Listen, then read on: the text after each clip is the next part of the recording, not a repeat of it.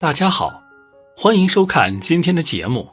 由于现在频繁的楼房建设，房屋犯形煞的概率越来越高。在风水学中，经常会提到煞气，这是一种伤人于无形的力量。简单说，就是一种凶恶的气息。如果一直存在的话，会对居住者造成很多不利的影响，如运势受阻、感情出问题、身体出状况等等。风水中有哪些常见形煞？该如何化解呢？一起来看看：一、火形煞，即屋外有尖锐的物体冲射过来，如大厦的墙角呈九十度角、檐棚、亭角、公园内的一些呈尖锐的艺术雕塑或类似物体三只或以上的烟囱，对冲的马路为插角等。火形煞的影响迅速猛烈。造成健康运势下降，宅运方面则易生灾。化解的方法是可用铜貔貅挡煞，或在门下吊铜钱以加强力量，把煞气向四方扩散，以作瓦解。二，割角煞，割角煞本来在市中心很少见，多数在郊外山边或海边。《山龙雨类论》：割角水，水贴血前，扣角行也。割角水是大厦接近水边，水贴血前指水迫进穴，八大厦或房屋之感。当运者就要利用这段时间进去，能发财但不长久。那么如何化解割角煞？割角煞的化解没有固定的方法，因为它的特点是运气反复，当运时大富大贵，失运时一落千丈。化解法之一是在旺气位安放八白玉。但旺气位每年有变，所以要留意。三开口煞，开口煞是指升降机、立电梯的影响。当你打开自己住宅的大门时，见到升降机门的开合，好像烤虎开口向世人般。如果你的住所有这只老虎来冲煞，古人云“冲起乐宫无价宝”，意思是当运就有喜庆之事，但失运就不利家人的健康与财运。化解方法是在门楣上挂上已开光明咒观音，另加一套五帝古钱，若藏在木门槛内，效果更佳。四，孤峰煞，所谓一楼独高人孤傲，是指一座楼宇的前朱雀、后面玄武、左方青龙以及右方白虎都没有靠山或大厦。如果只有矮小的山，也是孤峰独耸。经云：风吹头，子孙愁。在商业地带可以找到，凡犯孤峰煞，都得不到朋友的辅助，子女不孝顺或远走他方，例如移居外地等等。孤峰煞的化解，只要在吉位或旺气位安放明咒葫芦和铜葫芦，便可以化解孤峰煞，令家人上下一心，一团和气。五冲煞，现今的楼宇每每建至数十层高，从风水的观点来论。居住的层数在五楼以下，比较容易犯上冲煞，因为居所多会遇着被灯柱或树木所挡。犯此煞者，家人健康运势容易受影响。化解方法是用已开光的文昌五帝去化解。如果受煞的方位恰逢流年凶星临，则要按此星特性，配合其他化煞用品珠帘、屏风等使用。六白虎煞。白虎煞是指右上方有动土，或是在一座大厦的右方有楼宇兴建或拆卸。凡居所犯白虎煞的，重者会有人伤亡，轻者则家人有病或因病而破财。化解的方法是在受冲煞位置的墙边放置两串五帝白玉。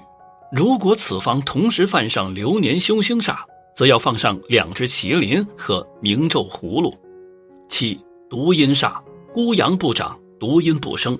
大厦的前面有公厕或垃圾站，便是犯了独阴煞。五楼以下的住客较容易犯此煞。垃圾站若紧贴自己的住所，凶煞性重；远者力量较轻，要小心家人身体健康或因病破财。化解方法是来自外界的毒阴煞，在家中安放木葫芦和五帝古钱，可以化解其凶气。若是室内的独阴煞，则于房内贴近厕所的墙上挂上四串明咒葫芦。八，穿心煞，一些建在地下铁道上或隧道上盖的楼宇，因行车会由楼宇的下面穿过，户主犯了穿心煞，影响此煞对较低层数的房屋影响较大，致使宅运不稳、财运差，且住客身体健康较差及一生血光之灾。穿心煞的化解，在旺气或吉方安放铜葫芦和五帝明咒。能避免地底穿心煞所造成的运气反复，而地面穿心煞的化解，则是大门安放八白玉、五帝古钱及一对文昌塔。九天秤冲射煞，附近有正在建设中的楼宇，在地盘顶楼如果有类似天秤的建筑机械，例如吊机，在门前中窗前见到，谓之天秤煞。此煞常与生煞同时出现。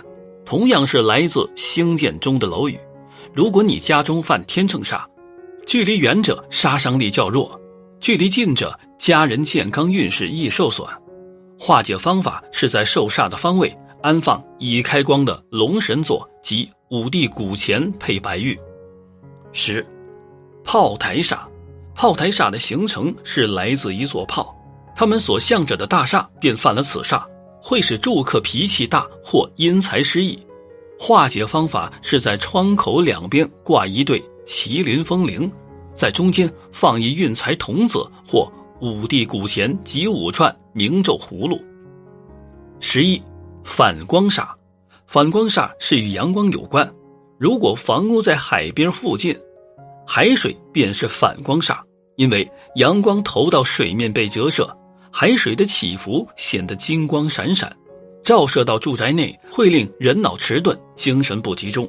另一种反光煞是在市中心或商业中心附近，玻璃幕墙受到光照射后反射到自己所住的大厦，这大厦便犯了反光煞。反光煞是会使人发生血光之灾或碰撞之伤。十二刀煞，刀从何来？血心赴约。物以类推，血由行取，即是住所附近刀状物体，此煞者容易受伤或家人有血光之灾。化解方法是在家中安放已开光的龙神座，化解刀煞带来血光灾。十三镰刀煞，一般人认为这是由天桥形成的，因为有时它的形状如同镰刀一样。但镰刀煞不一定来自天桥，还有平地的镰刀煞。它的形成是由小山丘和马路结合而成的，即是由带弯形的路所造成的，杀伤力都是一样，可招致血光之灾。配合悬空星的吉凶，便能化解镰刀煞的凶性。镰刀煞的化解，在吉方安放一对铜马及五帝白玉，可以化解此煞。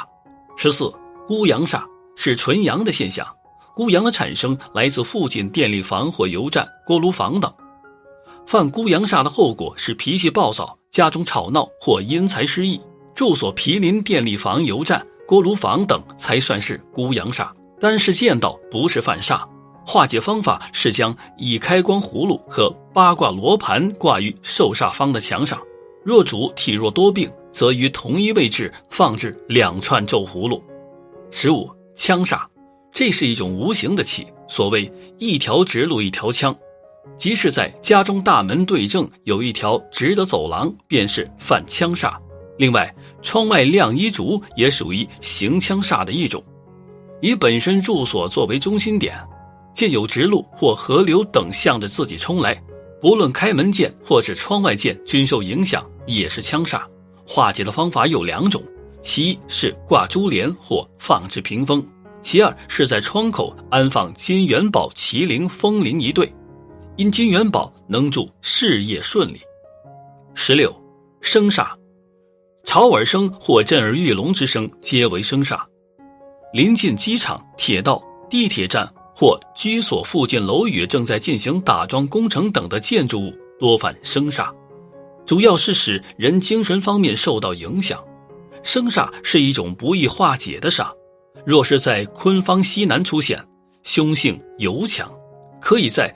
坤方安放铜葫芦或两串麒麟风铃，以吸收凶气及镇煞，但亦不能消除其煞之声音全部。最后再加上尽量关闭窗户，或选用较厚的隔声效能较佳的玻璃，情况严重时可用双层玻璃。十七，天斩煞，如从本身居所向外望，见前方有两座大厦靠得很近，致令两座大厦中间形成一道相当狭窄的空隙，骤眼望去就仿似大厦被从天而降的利斧一分为二似的，影响足有血光之灾，健康运势受损。天斩煞的化解，简单的方法是安放铜马，而治本的方法是摆放大铜钱和五帝古钱。若情况严重，其化解方法是以麒麟一对正对着煞气冲来的一方以挡煞。十八，尖射煞，大致上同枪煞一样，其分别在于尖射煞尖角通常是一个，且不是集中指向某一方的，例如尖石山。家中的假山、仙人球或仙人掌等，化解方法是在家中见煞方安放莲花或五帝古钱，可以减轻该煞凶性。十九反攻煞，在地面的反攻煞可以令整座大厦的人容易受血光之灾或破财。出现在东西面的反攻煞，杀伤力尤大。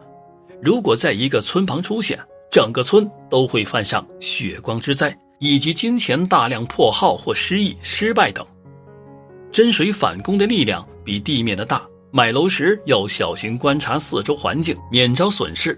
化解方法是利用已开光的运财童子化解此煞造成的血光之灾。一有破财泄运之事时，可在反宫位安放明咒葫芦和五帝古钱，也可以麒麟一对放于犯煞方以挡煞。二十。桥煞，一条自高而下的天桥常有弯斜的趋势。天桥为虚水，斜去而水走，是泄财之象。天桥环抱为吉，犯宫为凶。天桥煞是在高的地方一直向下斜落，没有弯断。犯上桥煞的多数是财运差，因为有泄财之意。化解方法是在见到天桥下斜的方位。靠较高的一端摆放已开光的铜大象，以收外泄之气。好了，今天的分享就到这里，愿您时时心清静，日日是吉祥。期待下次与您的分享。